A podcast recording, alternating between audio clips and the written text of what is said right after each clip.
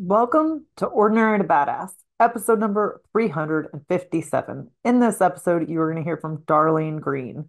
Darlene is a health and GHK slash CU and stem cell activation consultant and a retired U.S. Navy commander. So, this episode is so good. We talk about how Darlene landed a job where on paper she didn't have all the qualifications for. Darlene shares her experience being in two abusive marriages and the impact that it had on her health. We talk about stem cell activation therapy and using alternative medicine for your health. Before we get into the episode, I just want to share that if you are struggling, if you feel like you're behind where you should be, or things aren't lined up like you thought they would, and you just wish you were in a different place, that is okay. You are right where you're supposed to be. And how do I know that? It's because it's where you are. It's so easy, especially in at the time of this recording, it's in January, and this is the time of year where everybody has all their goals. And actually, January 15th. That's the date this episode's released. January 15th. Most people, I think it's like 80 or 90% of people have given up on their goals by now. So you're not alone. If you have given up on your goals, you're not alone. But then also, you still have the rest of the year. So just because you had a hiccup in the first part doesn't mean anything. It doesn't say anything bad about you. Just because you have failed doesn't mean that you're a failure. We hear these things like new year, new me. Guess what? We're all the same us, right? To an extent, we're all the same person. We can make changes. Yes, things can feel new or feel different. That's okay. But I think just this rat race of thinking we have to be somewhere that we're not, or in a different place than we are, or get further and further ahead, I'm just going to call it crap, right? We're right where we need to be. You are a badass. You don't have to prove it. Yes, I am all for personal growth and growing and learning and all those things. Cool. Yes. Self improvement. Cool. But not at the expense of beating yourself up. So give yourself some grace if you've kind of been hard on yourself or if you failed on your New Year's resolutions. You're right where you need to be. And it's still the beginning of 2024. So much can still change between now and the end of the year. Give yourself grace, my friend. Okay, with that, let's get to the episode. Be confident, be bold, be authentic, but don't forget to take action. This is Ordinary to Badass, where our stories empower women to step into the spotlight of their own lives and pursue what they're truly passionate about. It's time to step into the arena and become more than just extraordinary. It's time to become a badass with your host, Marie Sonneman.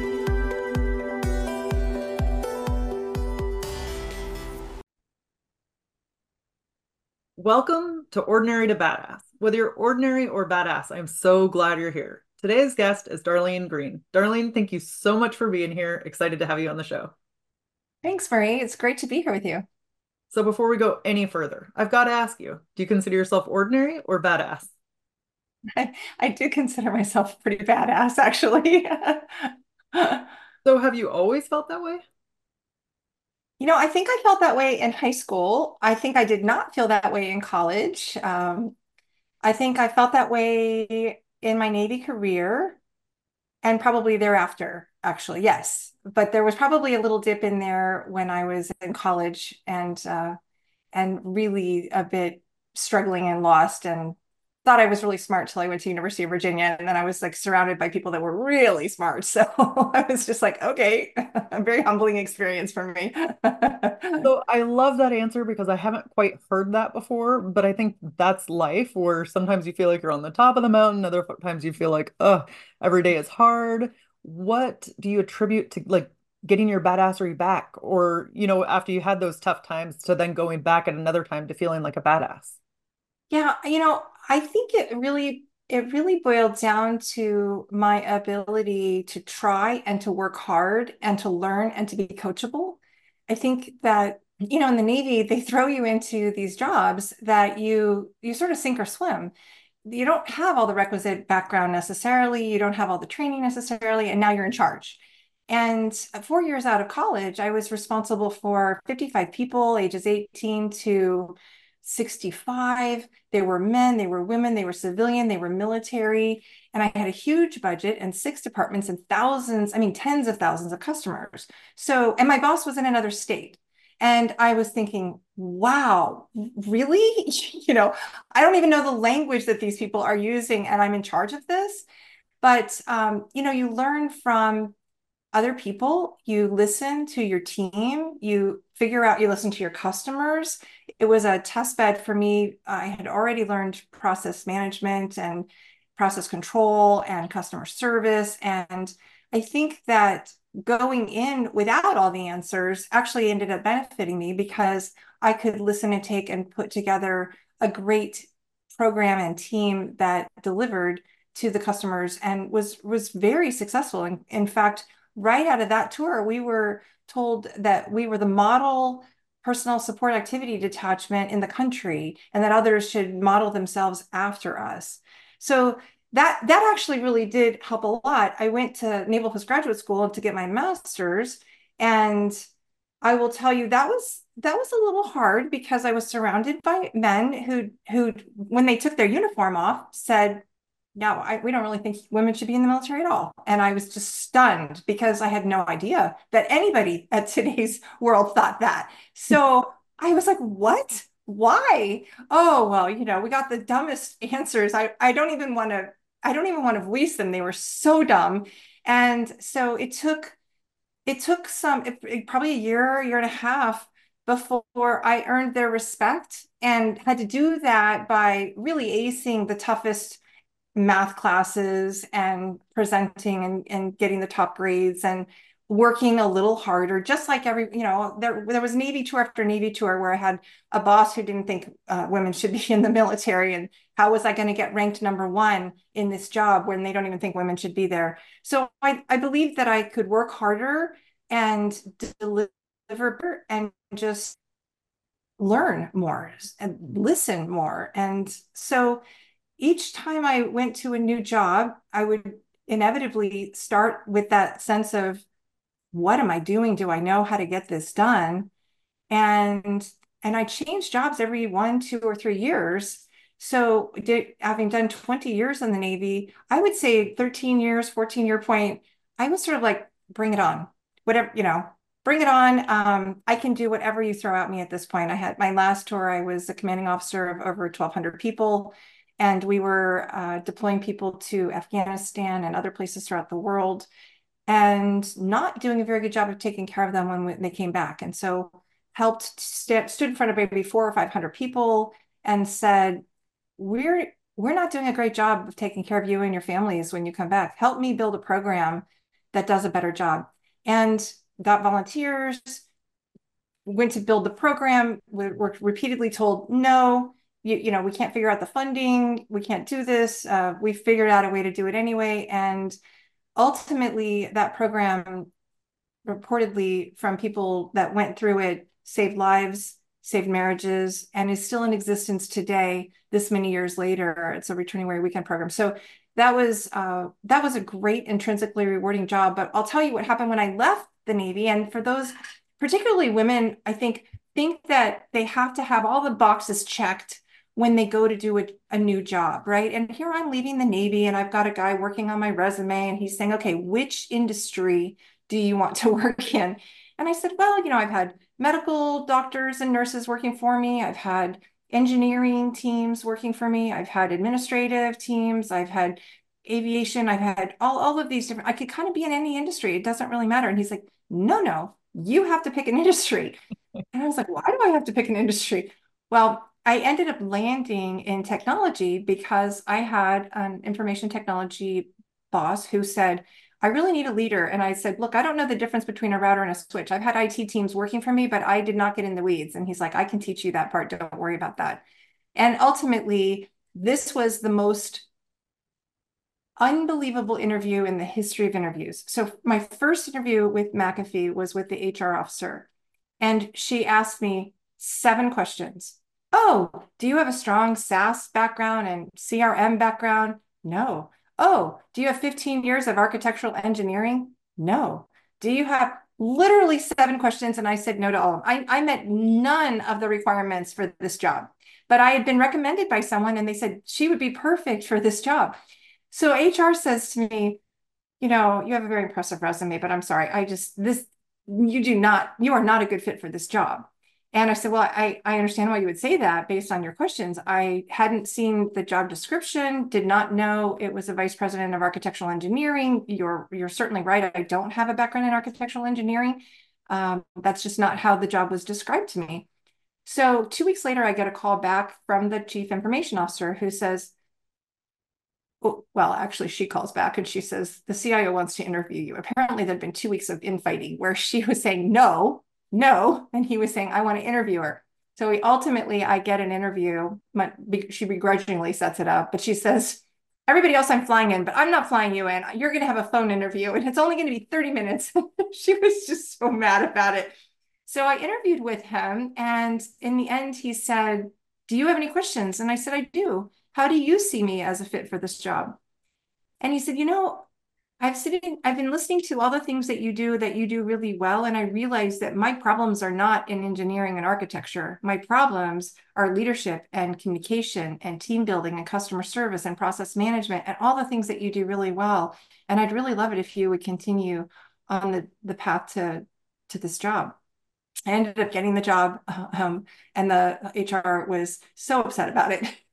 they had to rewrite the whole job description and uh, but I but I ended up he actually said to me that I was the best hire that he made and that I was the best leader out of 350 people worldwide. So, you know, I guess my point in that story is if I would have just stayed in my comfort zone, I, could I could tell you, yes, I had been in technology in the hardware network world, but certainly not software. I really didn't meet any of the criteria for the job description, but I did know that I could do the job because it's just work it's just work and working with people and figuring it out, right? So it, it was uh it's just one of those opportunities where you prove again and again to yourself that you are badass.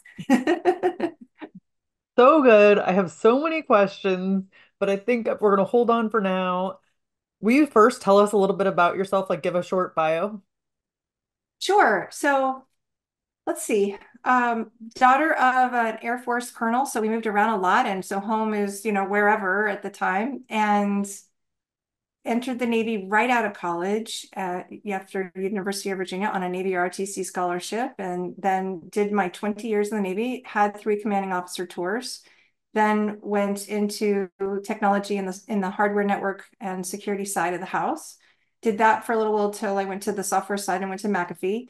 Left that at the top of my game as after being a vice president at McAfee, I, I rolled into um, being a dean of a boarding school, the Culver Girls Academy, which is a beautiful and amazing high-end academy for students who are all going to college. They're just amazing. My daughters wanted to go there. I wasn't letting my daughters get out of the house in high school. Like that's a boarding school, you know. That are you kidding me? So we just moved there with them, lived there almost on campus, and I ended up becoming the dean there.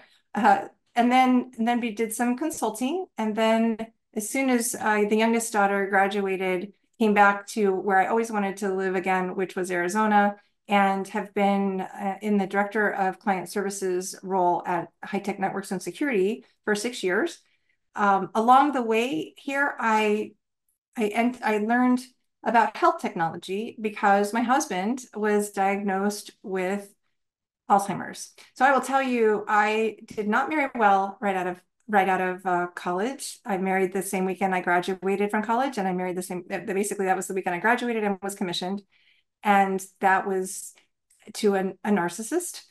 Uh, and I was emotionally and physically abusive. So I got out after about six years and the right when it started to get physical. And then I was very nervous about my second husband, but lo and behold, married a narcissist again, um, which who was a narcissistic personality disorder. I didn't even actually even know the first one was. I didn't even know what narcissism was at the first one, but learned about it in the second one, and you know had it diagnosed, and also obsessive compulsive, and that was really tough. Retired Navy SEAL, you know, we had a 10 year court battle I had PTSD from the court battle and from trying to protect my daughters. And it was really tough. So the stress of that, I think, stress of both of those marriages caused several autoimmune disorders for me chronic fatigue syndrome, fibromyalgia, postural orthostatic tachycardia. So a lot of health issues, thyroid issues. So I have been working on health my whole life just to be able to function. And somewhere along the way, learned, you know, I have to put my own oxygen mask on if I'm going to be taking care of my daughters. And uh, so did that. Well, so then I, I was never going to date again. I was never going to get married again.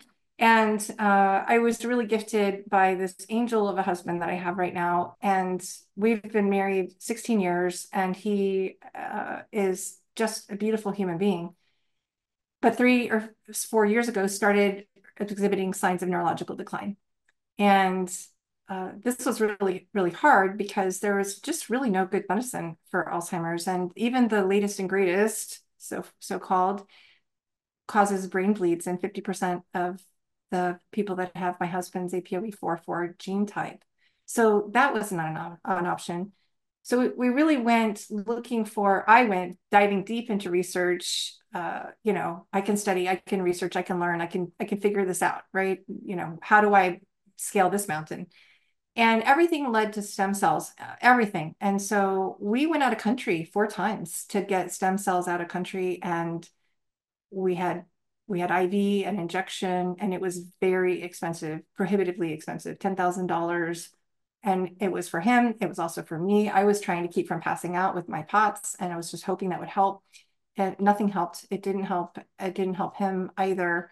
We tried hyperbaric chamber several times a week. We tried uh, ozone, blood spinning therapy. We bought an infrared sauna. You, you, name it. We were trying it. The keto diet, the Dr. Bredesen protocol, um, getting rid of mold, getting insulin resistance, all of the everything that was everything that was bad for you that was a toxin from alcohol to white flour to bad oils to non you know anything genetically modified all that went out of the house and out of the diet years ago uh, training and exercise with a trainer to make sure that we're doing brain exercises for him the decline continued. It continued, it just was really steep. So that really about nine months ago, my husband was a shell of his former self. He was no longer even awake through the day. He was sleeping three and a half hours a day. He was falling asleep at seven at night. We were going to bed at 8:30. So that isn't really, you know, it was just a lot of sleeping. And then when he was awake, he wasn't really engaging he wasn't talking he was it was just too hard to find the words or to engage just i think his it was just too hard and what was i think more more heartbreaking to me than anything was that he was no longer even trying to be funny and funny is core to his personality that's what i fell in love with he is hysterical he's the funniest human being and he wasn't he wasn't even trying to be funny so i had lost him and we were introduced to a technology uh, LifeWave stem cell activation patch that activates your own stem cells. And in the first week, he was transformed. He didn't nap at all. He began chatting like a up a storm. He regained his personality. He started talking and being um, just so engaging and and appropriately so, like with it in the answers. I, I couldn't even believe it. And he was he was back to his personality and funny again. So then things continued and he actually regained the ability to smell and the ability to whistle and drum to the beat, lots of things. I have no more symptoms of POTS, no more symptoms of autoimmune disorder at all. So just a, an amazing technology that that really activates, I have to, I can't actually say it activates your stem cells anymore because the FDA just came out and said that your stem cells, including the ones in your body, are a drug. But I can say it activates and elevates GHK CU, which is a copper peptide, and that activates and elevates your stem cells. So I have to do a little crosswalk dance there. But yeah, so as a result of that, I got into the health technology business as a consultant to help other people to find this because if I would have known about this two or three years ago, we would be in a very different place today. And I did research. So I'm a little bit salty that I didn't know about this when there were over 90 clinical studies. There were over 308 Olympic athletes that were wearing these patches in the 2008 Olympics. There's just a ton of amazing benefits for the brain and the heart In fact, in six weeks of wearing it, your heart becomes eight weeks younger. There's just a ton of, of things that it's proven to do. So, so I just, I'm a huge advocate for people really not accepting the diagnosis of whatever disease we are given and not allowing anyone to think that a doctor or somebody who's saying you have something is for sure or more powerful than you. You know, you really can take charge of your own health and to, you know, when we're when we're 30, half of our stem cells in our body are dormant, and we're 60, they're almost all dormant. So the, the, precipice is pretty dramatic, but when you get them activated and working for you, now they can heal and they can reverse all sorts of issues, anything really, because stem cells are what made you to begin with. So that's kind of a, a nutshell, big picture uh, of me. Yeah, I love that. And what I really love is it kind of sounds like it's a theme throughout your life that you are paving, like carving your own path, making your own way. Even though people are telling you one thing, you're still, you know, pushing ahead. And it can be hard when people are telling you no all the time. Because, like you were talking about in the Navy, they said, oh, you can't do the weekend warrior thing. You can't do Yeah. that. You can't do that. And you still, you pushed ahead. How do you, where do you think that came from? Well, in that particular case, it came from having seen the pain of my sailors, which, by the way, I don't know that I would have seen had I not gone through my own pain. I I don't, you know, when I look back when I was sort of blissfully ignorant and naive to pain, emotional pain or injury or trauma, I just think I flitted about life and didn't really notice other people's pain. But when I had experienced my own trauma and had gone through the, the talk therapy and EMDR and all of the different things that I needed to do to manage stress in my life just to survive, um, I became much more in tune to other people's pain. And so I really think when I sat with those sailors and I listened to them, I knew they were hurting. And in the moments in time that we were told no, there were stupid reasons for no. Like there's this huge cause and need to do this, and there's this bureaucratic little tiny policy or rule that's that's the no. That it's just sort of silly. So we just had to figure out a different way, time after time after time, uh, to make it work because the cause was so great and the need was so great. At one point, we were just weeks away from from putting one of our returning warrior weekend uh, shops off, workshops on, and the uh, my commanding officer uh, said, I don't, I don't know how to get this done. Like we don't have the funding in in a legal way to do this, and you can't go ask for it, and you know there's all these rules, and uh, and we figured it out though. We we found a way to make it work, and we got it done, and and I think that that drive just comes from the bigger why, the deep deep cause over and over again the the search for the stem cell activation technology you know it wouldn't have happened if i wouldn't have been really looking and trying and and I, I could have just accepted my husband has alzheimer's you know the decline is going to be here then this is going to happen eh, just like the path i lost him i'm never getting him back well i just i don't believe in in just accepting i don't i didn't even accept okay, you have chronic fatigue syndrome and fibromyalgia. Do you really know what those are? Do you really know what causes them? Why do I have this? Nobody can tell me any of these answers. So, so if you don't really know and you're telling me there's no cure, then I don't really, I don't really need to believe anything you say.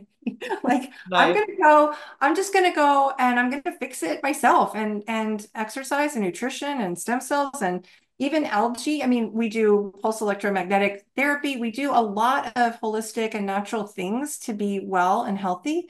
Um, but it started with this, yeah, I don't have to believe everything you say. Yeah, I mean, sometimes we think that doctors are the experts and that they have all the answers. And I'm not discrediting doctors because they do a lot of great things, but I also think they can't know the answer to everything. And yeah, and it really serves you to like question it, to be like, huh, is that true? You know? It's so true, Marie, because when you think about it, doctors are trained in medical school. Medical school curriculum is created by pharmaceutical companies. So mm-hmm. essentially, doctors are trained how to do surgery and what drugs to prescribe. Well, I don't believe that these things that we have can be cured by drugs. I don't even, I mean, they may even be being caused by toxins and drugs that are in our in our systems. So I don't believe that that's the answer. And I do believe that there are a lot of naturopathic and alternative and holistic approaches that can get to the root and integrative medicine approaches that can get to the root cause of the system uh, that is your body as opposed to this little tiny segment. Yeah, yeah. I know I did health coach training for personal reasons. I just wanted to learn more about it and it shocked me just how much the food you're eating can affect Yes. like the different diseases you have or the different issues you're having with your body. Yes. Yes. If a doctor isn't asking you, how's your sleep? What are you eating? What's your stress level? What, how, how are you feeling? What, you know, all the questions around your lifestyle, then I don't think they really are are getting it. Yeah. Um, and I, I hate it when I do get a doctor who is asking that because the questionnaire is like a thousand miles long, but but it does it is it is uh what makes sense. And you know, we we don't have we have a lot of doctors in our LifeWave company that are um, huge proponents. There's a there's a doctor, uh, Dr. John Harmon. He actually wrote this book called How to Reverse Aging: A Comprehensive Guide to Copper Peptides. He had a right branch bundle blockage. The doctors told him there's nothing you can do about a right branch bundle blockage. There's no medicine. There's no heart surgery. Nothing. But after uh, close to a year and a half, he went back and did a scan, and it was gone after wearing the stem cell activation patches. So, you know I think that people give up. I have a friend who's got a, a child with a very rare genetic disorder, and she didn't give up. And when she started patching her within 15 days, the child was a different child. She didn't ever have to take her ADHD medicine again. She never, um, she was not able to get her past a kindergarten level, even though she was 16 years old. She wasn't able to get past this, a kindergarten level academically. And in just five weeks, she shot up to fourth grade and in nine months, she's now got executive reasoning of a 16 year old. And that is remarkable. So there are just my friend with Parkinson's who had tremors and had since five, since five years old. And she was on the patches three weeks and her tremors went away. You know, my sister's microscopic colitis, six years of it, trying antibiotics, IV stem cells, steroids, and all of a sudden, three weeks and it's gone. So you know, I think we forget the power of our own body to heal our own body. We have an innate wisdom within us. And the neat thing about this is there's no drugs in this patch, Marie. It's it's working on the same principle as when you walk outside, your body gets hit by the light and your body knows make vitamin D, right? We know that. We also know it makes melanin for a suntan or, you know, a burn if you stay out too long to protect your skin. Well, that's called photobiomodulation. So if I looked at you with night vision goggles on, I would see light inside of you. And all this patch does is it reflects that light back into your body at a very specific wavelength. And it can be on your outside of your shirt, it can be on the inside, on your skin, it can be for, turned one way or the other. It's like a double-sided mirror reflecting that light back into you at that very specific wavelength. And there are so many doctors like this one and others that say this is the most significant medical breakthrough in my lifetime and uh, the most amazing product in medicine. And yet, so few people know about it. Uh, although I recently heard Ivory Sully uh, talk about the fact that Tom Brady is wearing these patches, Serena Williams, you can see Michael Phelps, you can see pictures of people that are actually wearing the patches. It's sort of like the red VW bug when you're like, oh, let's find all the red VW bugs and then they pop up everywhere it's that like all of a sudden you see pictures of people wearing patches and you're like, oh, look at that. Who knew? Yeah. So I'd like to go back a little bit. You had talked about uh, stress and how it can affect your health. Can you Mhm. dive in on that a little bit? Because I don't think we really realize how much of an effect it has on our health. Yeah. Yeah. I, I think stress is is huge to, you know, I think it starts with your adrenal glands getting burned out. I think it does affect your thyroid. I would I would say thyroid issues were related to my first ex-husband, and then chronic fatigue and fibromyalgia and POTS, second ex-husband, and the stress that came with them. The the angst, uh, the walking around on eggshells, the um, the inability to live in a safe environment or protect my children from harm those those are very stressful circumstances. And I think we think of stress, you know, stress can be good and it can be bad. And it but daily in an unhealthy way, it's really problematic. And we really have to keep up with the the self-care measures to take care of ourselves day to day. And I will tell you right now, uh, being a care provider to a husband with Alzheimer's who's basically like an adult toddler, he really can't do a lot of things by himself. That is hard. And it takes every fiber of patience that I have sometimes. And so I have to do some things for myself. I have to work out.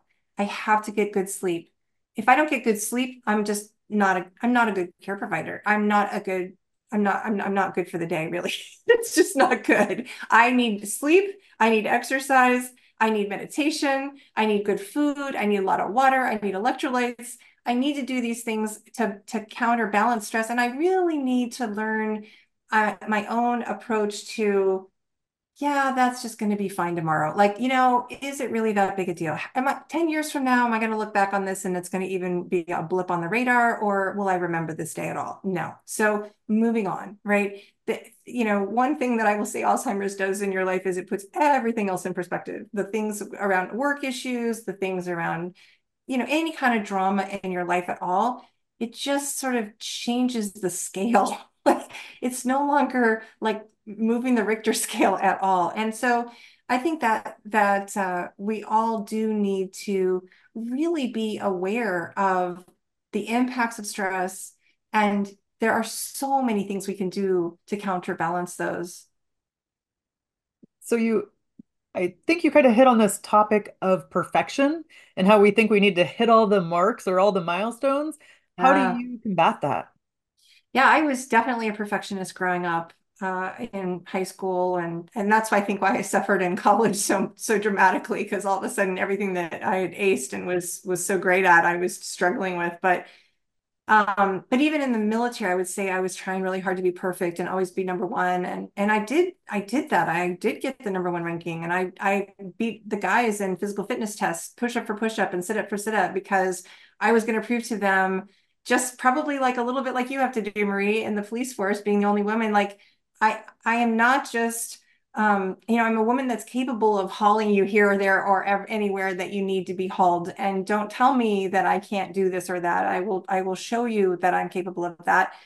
Um, but I think that that some of that just I, I actually was just having this conversation with my daughter who uh, can have a tendency to want to be a perfectionist and just saying, you know, just relax and tell yourself mistakes are actually the other side of the coin for progress. You cannot grow and do new things and get better and even transformational growth without mistakes and challenges and issues. And, you know, if you're not making mistakes, you're not trying new things and you're not growing. So you you you have to look at mistakes as like part of the path you know, mistake, mistake, progress, progress, success, mistake, mistake, progress, progress, path, you know, success. So it, it just has to be something that's understood. And I will say, I don't think I had that mindset younger in life, but I do absolutely have it now. Absolutely. And I think coachability, like I will hire somebody who's coachable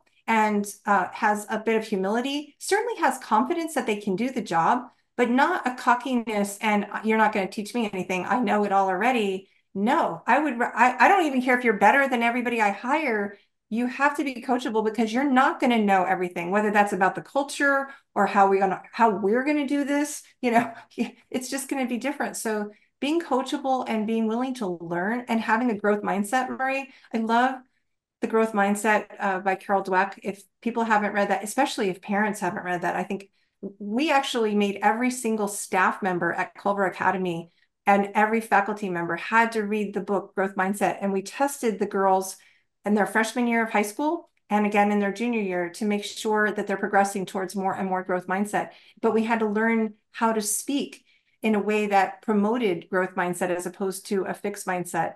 And so I asked my daughter not that long ago, she graduated from the Naval Academy, the other one from the Air Force Academy. I asked her what was, she's a huge reader what's your if you had one book that really changed your life or that you recommend everybody read she actually said growth mindset. And i was like wow because when i made her read that she was in middle school. I made her read that before high school and it was not a real it's not a middle school book but she was really smart and has always been reading way ahead of her. So i'm like you, you can figure this out and i was changing the way i was talking to them and i wanted her to understand why i was no longer going to say great job i was going to start saying great effort. I was going to praise the effort, the process, and the approach as opposed to the results so that when she was challenged and she failed, I would be, um, we would be able to say, wow, great learning experience, or, you know, I'm so glad that they're challenging you, or whatever it might be. So, anyway, um, I was really pleased that that made a difference in her life. And we, we use, you know, we, we always answer the end of a sentence like,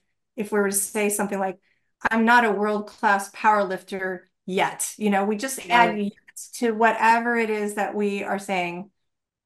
Yes, that's so powerful. I love that. And something you mentioned earlier was about mistake, mistake, mistake, success. You know, and I think that's so important because it's like we don't get the grit, we don't get the feeling of a badass unless we've made those mistakes and then realize, oh, we can get past it. We can still pivot and move forward. So I like that point a lot. Uh, so Something you mentioned before, and actually speaking of grit, pre-recording, you talked about grit and gratitude. Can you dive into that a little bit more and why that's important? Yeah, I I really love Angela Duckworth's book Grit, but I I also just think grit is first of all it's very powerful and has a huge impact on everything from your relationship to your success in your job to your health. And the more gritty you are, uh, the more successful, the healthier, the better your relationships. Uh, so that and that is something that can be learned, just like I think leadership can be learned, and and certainly gratitude, right?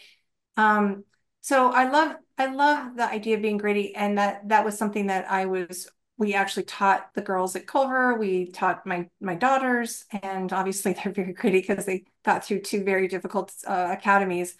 Uh, the gratitude was something, you know, when you look at what can improve happiness, even if you won the lottery, your happiness level spikes, but it drops back down. And in about a year or two, it's back down to where it was before, as though you'd never won the lottery.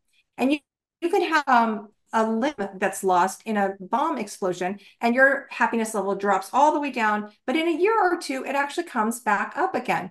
So these things are not changing the baseline of our happiness levels. What can change your baseline of happiness levels and actually lift the baseline is gratitude. And, and it's the most amazing practice because when you when you spend each day, morning, night, whenever you do it, being grateful for something, your brain begins wired to look at things that it's grateful for in a whole new lens. And you'll you'll, you know, some days you may have to struggle and say, I'm just grateful for the sun. I'm grateful for the grass. I'm grateful for this tree, whatever. I mean, it doesn't matter. Um, but but what happens is then as you go about your day, you think, oh, I'm really grateful for that. And oh, I'm going to remember that. I'm grateful for that. And so what you focus on grows and gratitude causes that increase in how you're looking at the world in a much more grateful way. And you really, it's it's hard to be angry or really sad so it can up that level of happiness. And when I was once you said it's hard to be angry, then it froze after that. Oh, it's hard to be angry or sad when you are filled with gratitude. And so when you want to up that whole level of happiness, you want to you want to work through your gratitude practice. And I like the idea of physically handwriting it or or typing it. Some people would rather type it, but I like the idea of physically handwriting it in a gratitude journal. And I actually made gratitude journals uh, for the girls at Culver Academy for Thanksgiving one year, and everybody got one, and and they were so excited about it. It, it was kind of funny because I thought this is gonna they're gonna look at me and think, oh, Dean Greene, she's so goofy, you know, with these gratitude. We, we taught we taught them a little course. I taught them what how it can improve them and what it meant. And I, I had a lot of really positive feedback and what a difference it was making to them. And and it was it was really sweet. So, Darlene, let's end with a tip to encourage women who are in the arena fighting for the life that they want. Yes. Well, first of all, you you know, you need to do what calls to you that makes you happy that you would do even if you weren't getting paid for it. I mean, make sure you're in a workplace, job, or relationship that brings you joy, or at least does not bring you misery. And if it does, you need to get out of that because that daily stress is ridiculous and will will harm you. It will it will it will ultimately kill you if you don't. So there's a there's a book called Molecules of Emotion, which speaks directly to the question that you asked around stress creating disease in the body. And it, it breaks it down in a very scientific way. So I think making sure that you are aligned in your heart, in that relationship, in that job, and that you have the confidence and understand that you can do it. Whatever it is, whatever that little thing is that you're worried about not being able to do, it's just work. You can do work. We can all do work. It's just roll up your sleeves and, and get the work done. And day after day, you'll put one foot in front of the other. And before you know it, you'll be doing it great. So I think that, you know, a, a lot of your listeners may not have you know 40 years of work experience to draw back on. But trust me when i tell you each one of those challenges and each one of those jobs and whatever changes you need to make to make yourself happy today those things will make a big difference and you'll learn new skills and that's awesome. And how can we connect with you? Yeah, I have a, a website called I Am Reverse Aging, I A M R E V E R S E A G I N G dot com. And you can reach out to me. Uh, you can contact me there. You can email me there. You can dive into the 90 clinical studies, the patents on the stem cell activation patches, and you can um, see videos on how it all works. But you can also just reach out to me if you're interested, or or on Facebook, Darlene Bennett Greene, two E's, two T's, and an E on the end of Greene. Uh, I'm also on LinkedIn. Thank you so much, Darlene. You've been a total badass, and I've enjoyed hearing your story. Thank you, Marie. You're a badass as well. And I appreciate your podcast and all your uplifting, encouraging um, words for people all around the world. Oh, thank you.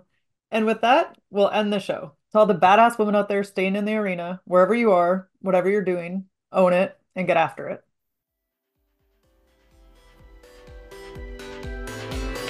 Now that you've listened to this episode of Ordinary to Badass, we want to hear from you. Go to our website, ordinarytobadass.com slash podcast, and submit your own experience on how you took your life from ordinary to badass and get the chance to be on a future spotlight episode of the show. That's ordinarytobadass.com forward slash podcast. While you're waiting for the next episode of the show, wipe off the sweat, dust off the dirt, and get back in the arena.